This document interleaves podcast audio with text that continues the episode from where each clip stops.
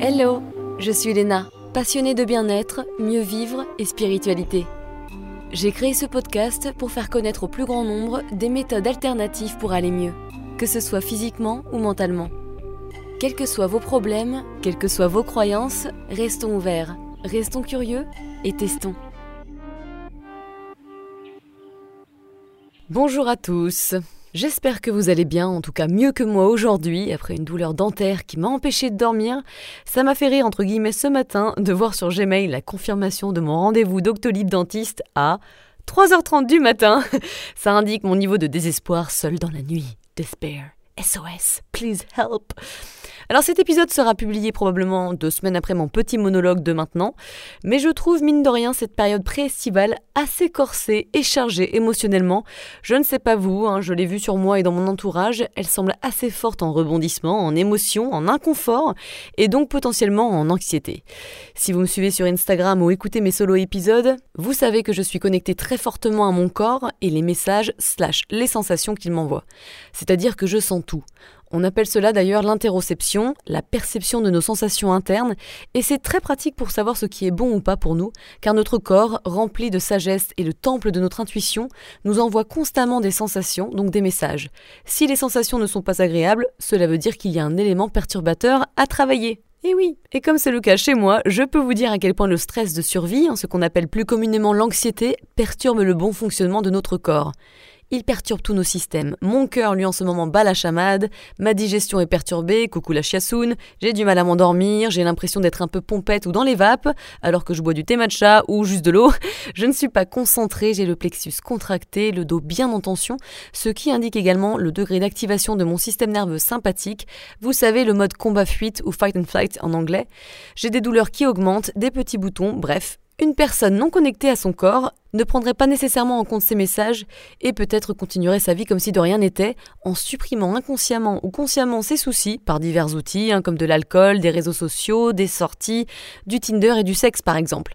Ce n'est pas mon cas car si je fais ça, je sais que les symptômes vont crier plus fort et ça peut créer à terme des syndromes, c'est-à-dire des problèmes plus importants comme des problèmes cutanés, des ulcères, des maladies auto-immunes, bref, tout est possible en fonction de nos fragilités respectives. Ça a déjà été mon cas, hein, avec des douleurs paralysantes pendant plusieurs années, et j'ai appris la leçon, je peux vous dire. Bref, une petite parenthèse pour vous dire de ne pas mettre de côté vos symptômes. Si vous avez le moindre symptôme, ou même une sensation, cela est à écouter. Plusieurs fois par jour, si vous le pouvez, même quand vous passez une bonne journée, faites une pause, orientez-vous, c'est-à-dire sentez vos points d'appui, explorez l'endroit où vous êtes, écoutez les sons que vous entendez, sentez votre respiration sans la changer, cela va vous ancrer dans le corps et c'est un raccourci pour mieux la sentir. Cela va vous ancrer dans le corps, développer cette connexion aux sensations du corps et c'est un raccourci pour mieux le sentir. Plus vous vous connectez au corps, plus votre corps peut s'apaiser. Un corps sain est un corps lié à l'esprit d'une manière saine, et ça s'apprend. Bref, revenons à nos petits moutons. Aujourd'hui, je reçois Yann Piet, love coach, spécialiste des questions que se posent les femmes à propos des hommes. Alors oui, vous allez voir dans cet épisode, on est forcément un peu obligé de faire des généralités, car on ne peut évidemment pas faire au cas par cas. Il y a toutefois du vrai dans les généralités. Mais je l'aime bien ce petit Yannou. La conversation était sympa et intéressante, avec des petits tips qui peuvent faire des déclics chez certaines personnes ou les aider dans la vie quotidienne. Ce qu'il faut retenir, je trouve, c'est que dans une relation, on est ben on n'est pas tout seul, mais on est deux ou plusieurs, ça dépend. C'est-à-dire qu'il y a votre cerveau et le cerveau de l'autre. Et ce n'est pas le même. On a beau être humain, nous en avons tous un différent, qui s'est construit différemment, qui a été blessé différemment, qui a des besoins différents, des passions différentes, des personnalités différentes. Bref, ça apporte toujours du recul de savoir ça et de se le rappeler. C'est un bon rappel pour avoir plus d'empathie, de respect, de compassion et surtout plus de communication. Cet épisode est divisé en deux. La suite la semaine prochaine. Bisous Hello Yann, merci beaucoup d'être là. Je suis ravie de te parler aujourd'hui. Eh bien écoute, euh, ravi, ravi de, de faire cet échange avec toi Léna. Tu es coach de vie, love coach, c'est-à-dire que tu aides les clients à améliorer leurs relations dans la vie, que ce soit au niveau de leur aisance sociale, d'un point de vue global, ou des relations amoureuses, et c'est ce dont nous allons parler aujourd'hui.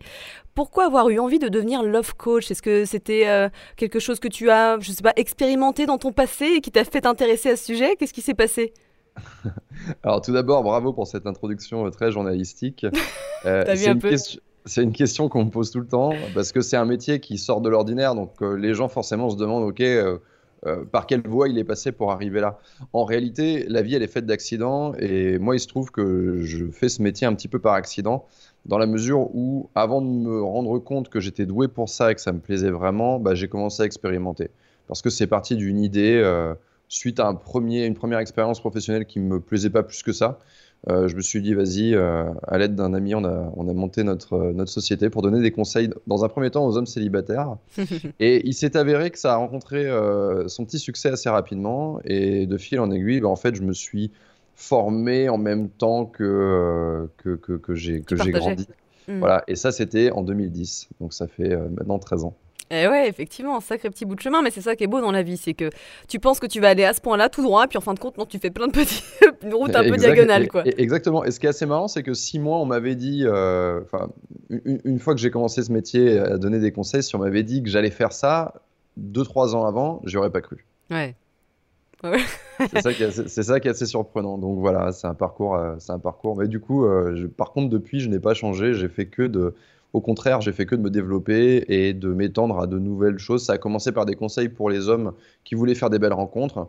Et maintenant, bah, je fais du coaching, effectivement, comme tu l'as dit, pour les gens qui, globalement, veulent améliorer euh, leur aisance sociale, leur confiance en, eux, euh, leur estime d'eux, etc., etc. Et bien sûr, les relations amoureuses, je pense qu'on va en parler beaucoup aujourd'hui. Tout à fait. Alors commençons par cette question-là. Est-ce qu'il y a une différence de comportement et de besoin par nature entre les hommes et les femmes? Parce qu'on a souvent l'impression que c'est le cas, mais donne-nous ton avis un petit peu là-dessus. Alors, tu démarres fort avec la question. c'est clair là. Parce que, non, non, parce que le, côté par nature, c'est très casse-gueule ça. Il y a beaucoup de gens qui, euh, d'ailleurs, on voit souvent passer des choses comme ça sur Internet, des contenus euh, où les gens disent oui, euh, l'homme est ceci, la femme est cela, à l'âge des cavernes. On n'en sait rien en fait. Exactement. c'est une généralité, mais je suis sûr que tu vas nous apporter ton voilà, avis. Voilà, mais moi, juste, je fais un petit disclaimer. Par nature, sais, je, sais, je ne saurais pas te dire si c'est par, par nature, donc biologique ou si c'est le fruit de, des dizaines de milliers d'années de, de, de, civilisation, mais en tout cas, je ne peux pas m'empêcher de constater entre les hommes globalement et les femmes globalement des différences. Hmm. Tu, veux que je te dise une différence? Bah tiens, il y, en a qui sont, euh, y en a qui sont très intéressantes. Typiquement, euh, une différence que, j'aime beaucoup, c'est que, enfin que j'aime beaucoup, que je trouve assez, assez euh, intéressante, c'est que les femmes vont s'attacher beaucoup plus à un homme en écrivant, alors qu'un homme pas du tout. Je te donne un exemple. Deux personnes qui se rencontrent sur une application, qui ne peuvent pas se voir parce que, je sais pas, quelqu'un est à l'étranger, et qui s'écrivent pendant trois semaines.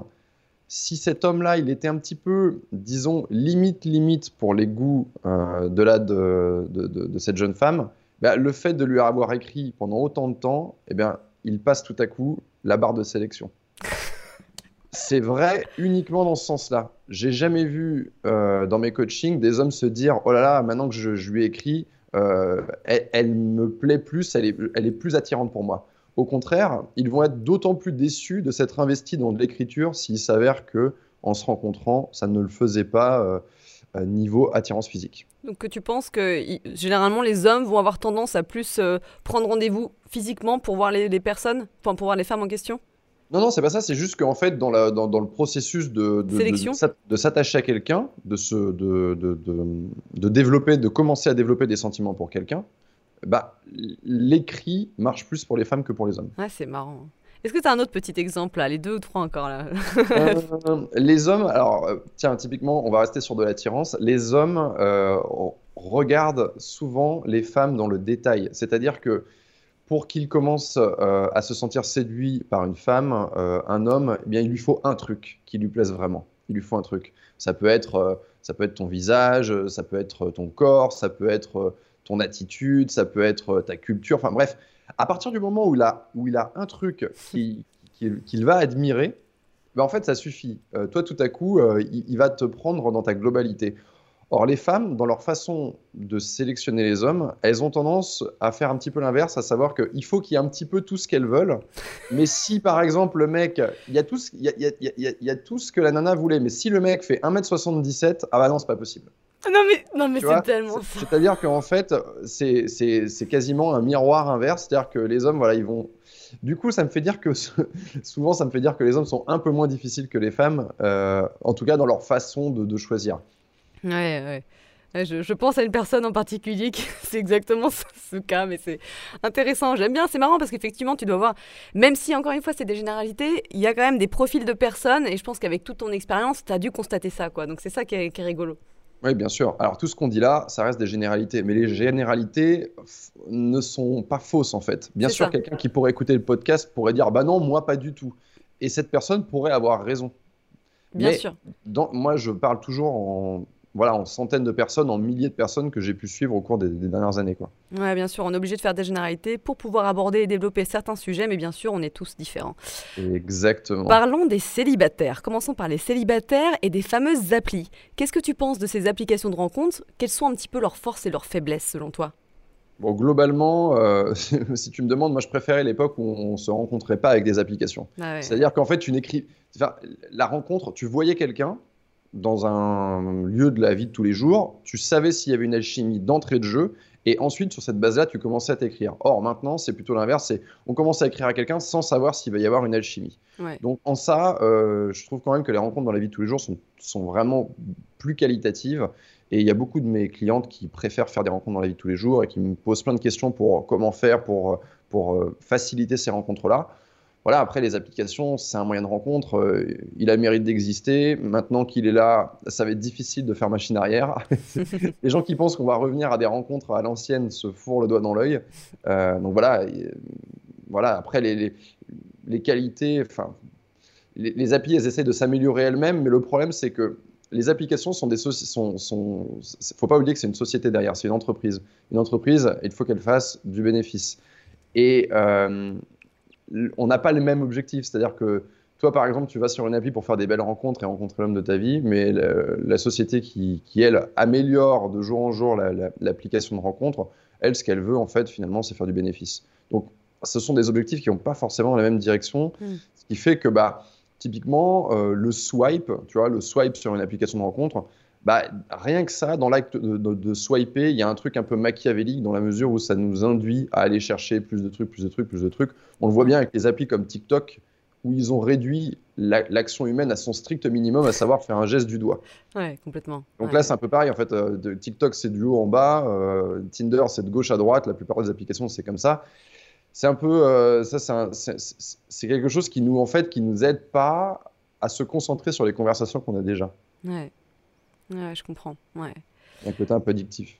Oui, ça, oui, oui, complètement, je pense. Et puis addictif, et puis un peu, euh, je pense, un manque de sens. Où, je pense qu'il y a beaucoup de femmes qui, au bout d'un moment, à quoi bon Tu sais, il y a ce côté-là un petit peu. Et, euh, ça n'a, effectivement, comme tu dis, ça, parfois ça n'a aucun sens. Je regarde des, des copines euh, swiper qui sont célibataires et je les, je les vois swiper, mais à une vitesse tellement rapide, en fait, c'est quasiment. c'est le cerveau reptilien qui dit oui ou non. Et quand je vois passer les mecs, je me dis, mais c'est pas possible, d'abord, que tous ces mecs-là ne te plaisent pas il y en a forcément un bon 40% dans le lot qui t'auraient plu euh, si tu les avais rencontrés dans un bar ou dans, je sais pas, dans un festival, dans une boîte de nuit. Et c'est pas possible non plus euh, que toi tu plaises à autant de mecs. C'est-à-dire que tu vas sélectionner 0,1% des mecs. Bon, j'exagère un peu, mais tu vas sélectionner allez, 1% des mecs. Euh, si tu veux, c'est pas très cohérent par rapport à ce que la, véritable séduction et l'attractivité de cette personne dans la vie de tous les jours. On est beaucoup plus sélectif sur une application de rencontre. Ouais. ouais, justement, les, filles vont te dire, mais ouais, mais physiquement, il me plaît pas, et de toute façon, je vois que deux trois photos, et c'est ça, je pense, la limite aussi des, de ces applications-là, c'est qu'on juge trop rapidement sur ces deux trois photos, non? Oui, et puis on n'est pas fait pour être attiré par des photos. C'est-à-dire qu'on réagit, euh, tu, tu, tu, le vois bien quand tu. Enfin, on le voit quand on, quand on évolue dehors, quand on va euh, danser euh, en boîte de nuit, quand on va en vacances à la plage, on voit bien que c'est pas à des photos qu'on réagit, c'est à des corps, c'est à des gens, c'est comment ils, voilà, comment ils sont, comment ils occupent l'espace, même l'odeur qu'ils dégagent, c'est un tout en fait. On n'est pas, on n'est pas fait pour réagir à des photos. Donc quand on demande de choisir sur des photos, c'est pas tellement une véritable attirance qui est en train de s'exprimer, c'est plutôt ok, alors, moi comment je me vois et quel genre de photo j'aime bien et nanani nanana et qu'est-ce que ça dégage la photo et on rentre dans des calculs qui sont un peu compliqués et qui en fait font que les gens deviennent beaucoup trop sélectifs. mais est-ce qu'il n'y aurait pas du coup une autre manière de fonctionner avec ces applis? Bah, il faut les utiliser un peu bêtement. Moi, c'est souvent le conseil que je donne dans, le, dans, mes coachings, c'est-à-dire que je donne des, petits challenges pour vraiment, être, vraiment utiliser l'appli bêtement. Je donne un exemple, tu prends une appli, tu mets une limite géographique à 30 minutes, d'accord? Une distance équivalente à 30 minutes. Ce ne sera pas pareil à, à, Paris ou à Lyon que, que dans, dans, la campagne, mais tu veux pas non plus rencontrer des gens qui sont trop loin. Tu mets, un, tu mets une limite d'âge qui est à peu près euh, cohérente, 2-3 ans de moins, 2-3 ans de plus, quelque chose comme ça, et tu vas globalement accepter tous les profils qui ont l'air normaux, sans réfléchir. Tu vois, tu fais ça. Tu acceptes tous les profils qui ont l'air normaux sans réfléchir. Quand tu dis normal, c'est quoi? C'est une personne qui a l'air normale Non, non, un profil, un profil normalement constitué. C'est-à-dire qu'il y a une photo où on voit une personne et il y a un texte en dessous. ok? Tu vas valider tous ces profils-là qui sont dans ta limite géographique, qui sont dans, ton, dans ta limite d'âge et qui ne euh, sont pas des robots qui sont pas des. Voilà, tu vas pas, pas, prendre un, profil de, je sais pas, Robert Pattinson ou quelqu'un qui est, qui est éventuellement qui a l'air faux, quoi. Donc, tu valides tout ça, ce qui fait que quand tu vas faire, euh, ta, quand tu vas faire cette étape de validation, en fait, finalement, tu vas pas réfléchir. Tu demandes à ton cerveau de pas réfléchir. Ensuite, tu vas laisser, par exemple, ces personnes t'écrire. Tu fais aucun effort, hein. tu laisses ces personnes t'écrire et tu vois qui t'a écrit. D'abord, tu, vois qui t'a écrit. Ensuite, tu vois pour t'écrire quoi. Et là, seulement à ce moment-là, tu peux commencer à dire, OK, là maintenant, je vais commencer à sélectionner et voir quelles conversations peuvent être intéressantes. Salut, ça va? Souvent, bah, c'est un peu ça. Non, mais typiquement, tu vois, tu vas avoir 10 euh, salut, ça va, et un mec qui va faire une remarque intelligente sur euh, le médaillon que tu portes autour du cou. Mm. Ah ouais, ça c'est un médaillon de Saint-Christophe, blablabla, je suis sûr que, blablabla. Et là, tu vas dire, ah tiens, c'est intéressant, bah, sur, sur, tu, tu vas l'utiliser bêtement, donc tu vas avoir 100 conversations, mais il s'avère que dedans, il n'y en aura que 15 qui vont t'intéresser, mais ça te permet de voir, un peu comme au poker, quand on tape sur la table pour voir la, ce qu'il y a dans la, dans, dans, dans, le, dans la carte à, venir. Bah, là, c'est la même chose. Tu vas voir, OK, qu'est-ce que ce mec-là est capable d'écrire? Hmm, Après, tu peux choisir. Première sélection, quoi. Ouais, ouais, raison. Mais sans, en fait, sans réfléchir, en fait. Et du coup, tu te retrouves avec beaucoup plus de matière pour choisir.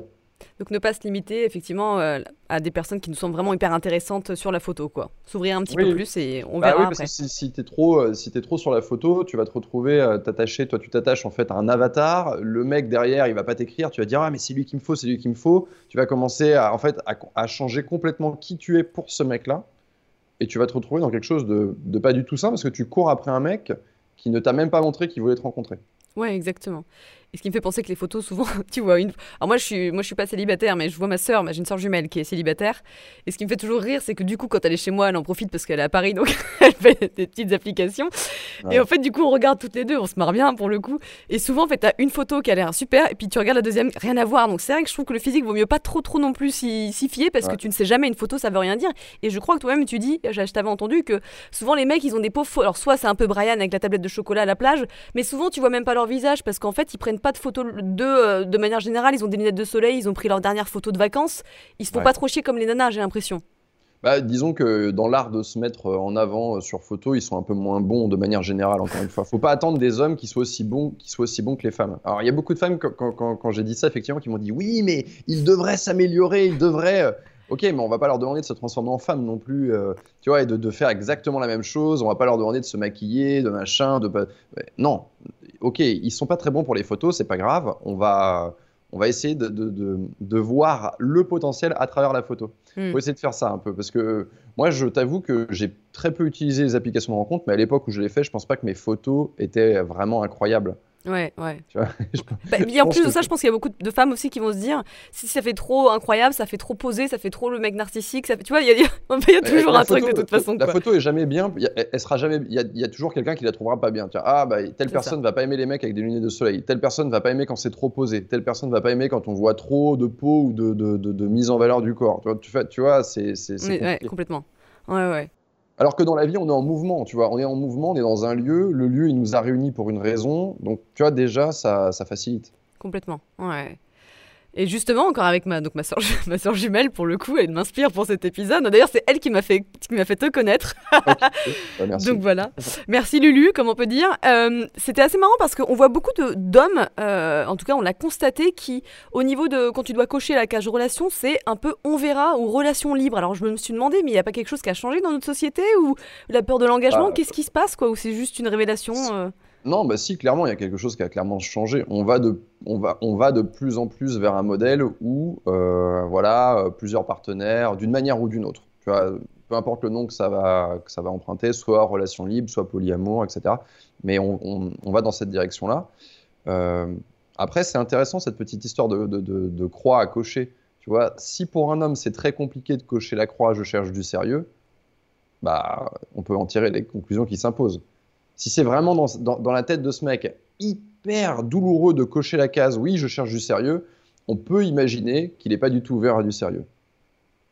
Bien sûr. le, côté on verra, le côté on verra, c'est pas. C'est, à dire un, mec qui veut du sérieux peut marquer je veux du sérieux. De base, c'est mon état. Bah écoute, j'aimerais bien être en couple avec quelqu'un, avoir une belle relation. Maintenant, voilà, je vais, on va se rencontrer, on verra si ça marche ou pas. C'est pas une garantie non plus.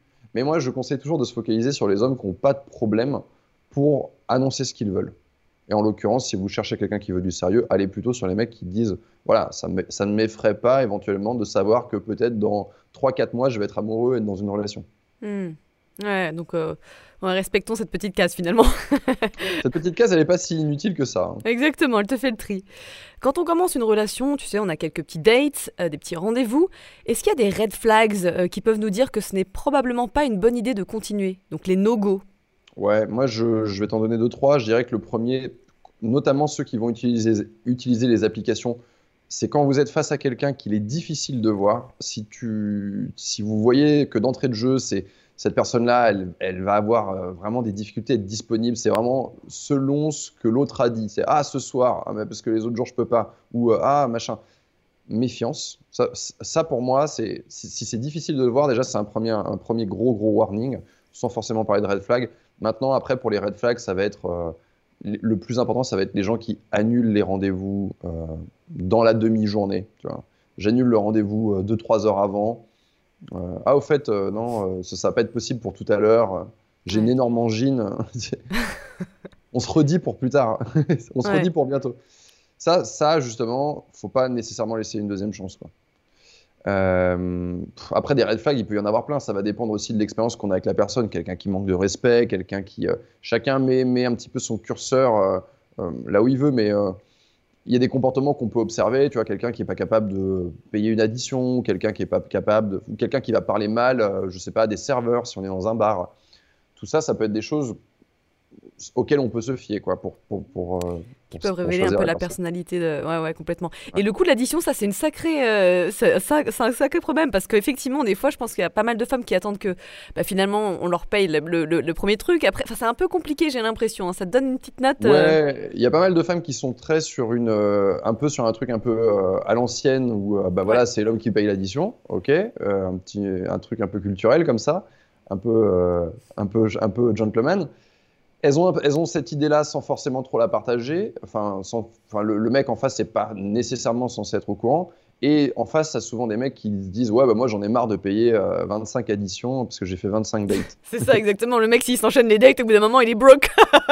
moi, ce que je conseille, c'est très simple c'est que d'abord, si vous faites des rencontres avec les applis, euh, n'allez jamais faire une rencontre qui va vous coûter plus de 10 euros.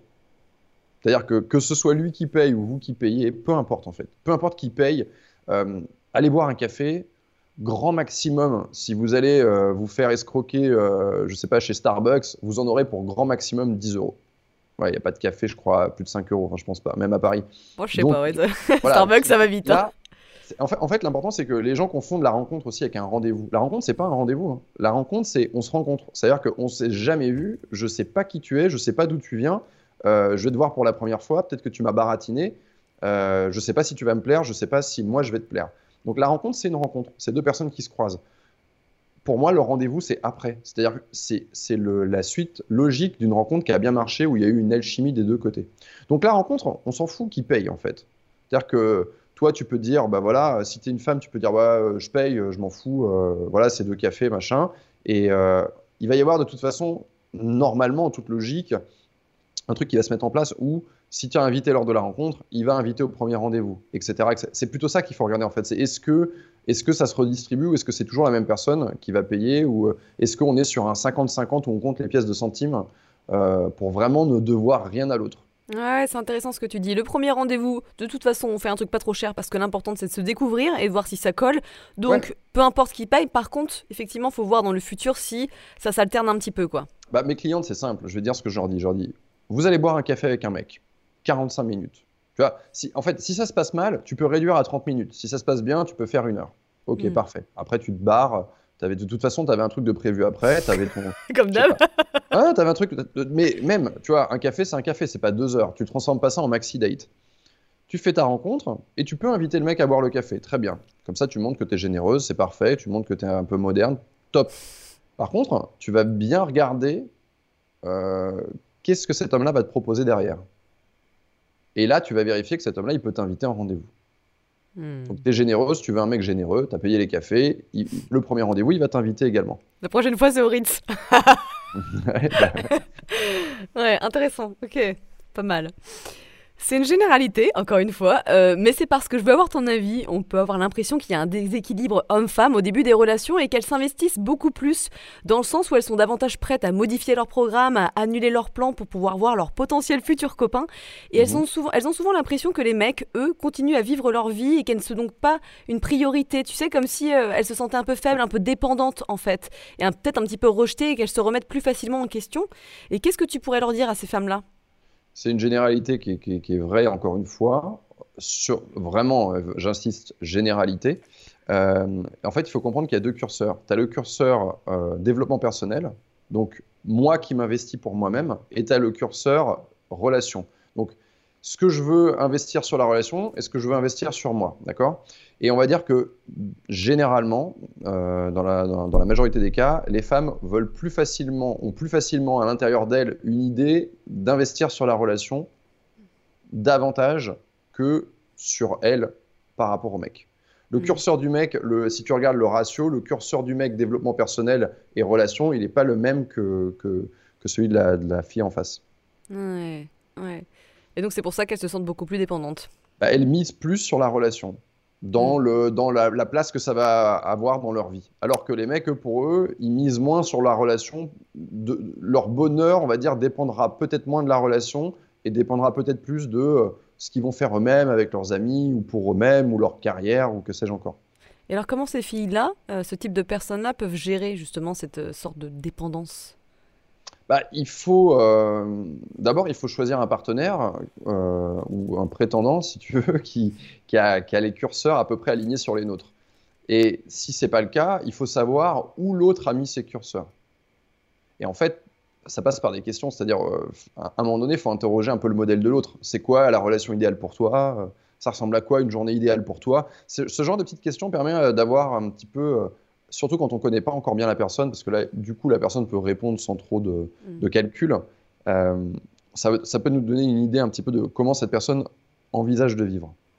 Ouais, je comprends, effectivement. Et puis en fonction de, ça, on voit... Et de ne pas avoir de désillusion, du coup. Et de dire, OK, bon, bah, ce mec-là, il va beaucoup. Tu vois, tu, peux, on peut rencontrer quelqu'un, enfin, une fille peut rencontrer quelqu'un et découvrir au bout de deux dates que, bon, bah, ce mec-là, il est hyper carriériste, il est clair qu'il va travailler beaucoup qu'il ne va pas être souvent euh, disponible pour euh, passer beaucoup, beaucoup de temps ensemble à faire, euh, je ne sais pas, tu vois, à, vivre un petit peu le, quotidien. Donc voilà, à partir du moment où je sais ça, est-ce que cette relation elle va me convenir? Oui, non. Qu'est-ce que j'ai comme bénéfice hein? Qu'est-ce qu'il y a pour moi à aller chercher dans cette relation également? On peut se poser ces questions-là du coup. Mmh, ouais, je comprends. Parlons des relations cette fois-ci. Fini les applis et le célibat. Peux-tu nous dire les erreurs entre guillemets que font les femmes dans leurs relations de couple qui n'améliorent pas leur relation et peuvent par exemple oppresser ou faire un peu fuir leur partenaire? Et quand je dis erreur pour les femmes, je parle juste des comportements qui ne vont pas aider leur relation avec leurs hommes qui fonctionnent de manière différente. Ça ne veut pas dire que ce soit leur faute. Mmh. Ouais, erreur, elle n'est pas facile cette question parce que chacun va, va se comporter un peu différemment. Donc je vais essayer de trouver quelque chose. Euh, qui peut faire fuir les hommes, tu sais, en couple. Bah, le côté. Euh, en fait, moi, moi je, pars du principe que ce qui est important, c'est le niveau d'intérêt d'un homme, ce que, ce que j'appelle le niveau d'intérêt. C'est-à-dire, OK, est-ce que cet homme peut tomber amoureux de moi ou pas? Ça, c'est vraiment la chose importante. Donc, je dirais que la principale erreur, c'est souvent de choisir des hommes dont le niveau d'intérêt n'est pas assez élevé.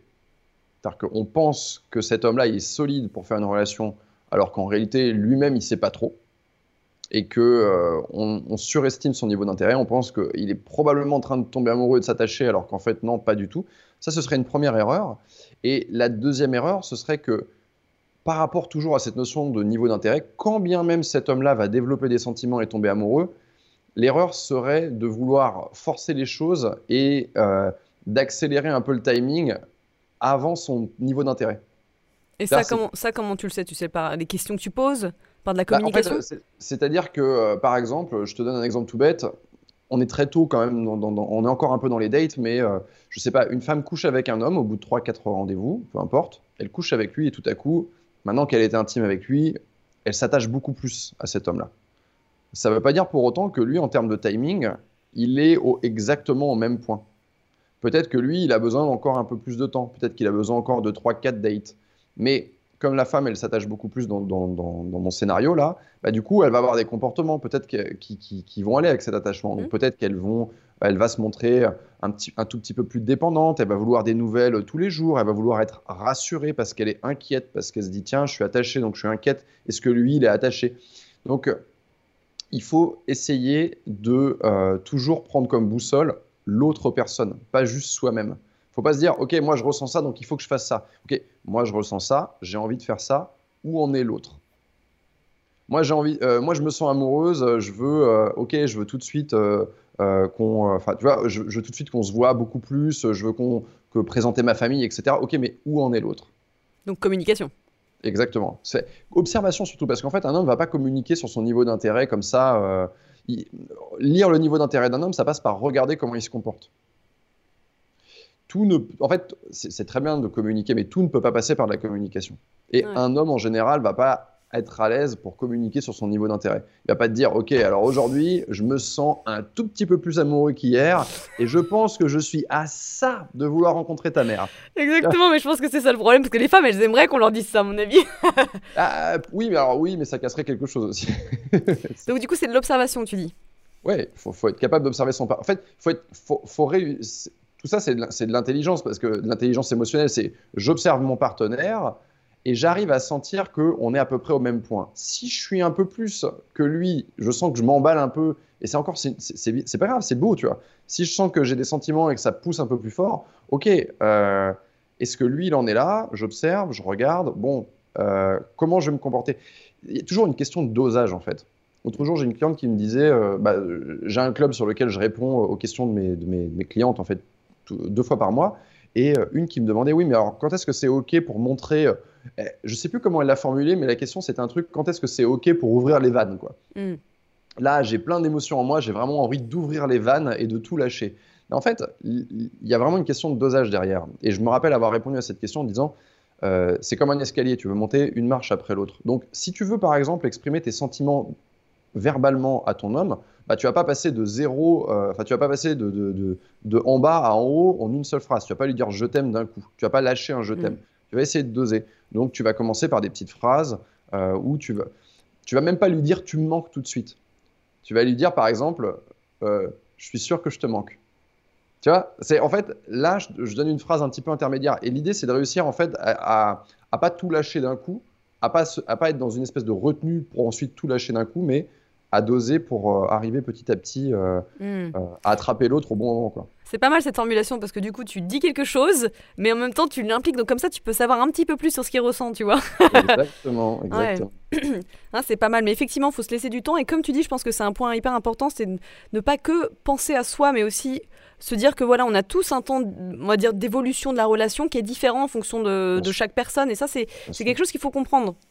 Bien sûr. Ouais selon, euh, selon ce que tu as vécu avant. Tu vois, euh, euh, je vais faire une image, une image facile, mais c'est comme quand tu cuis un steak. Si tu cuis un steak congelé, tu vas pas le cuire de la même manière qu'un steak qui, sort de chez le boucher qui est frais. Parce que le steak congelé, il est froid.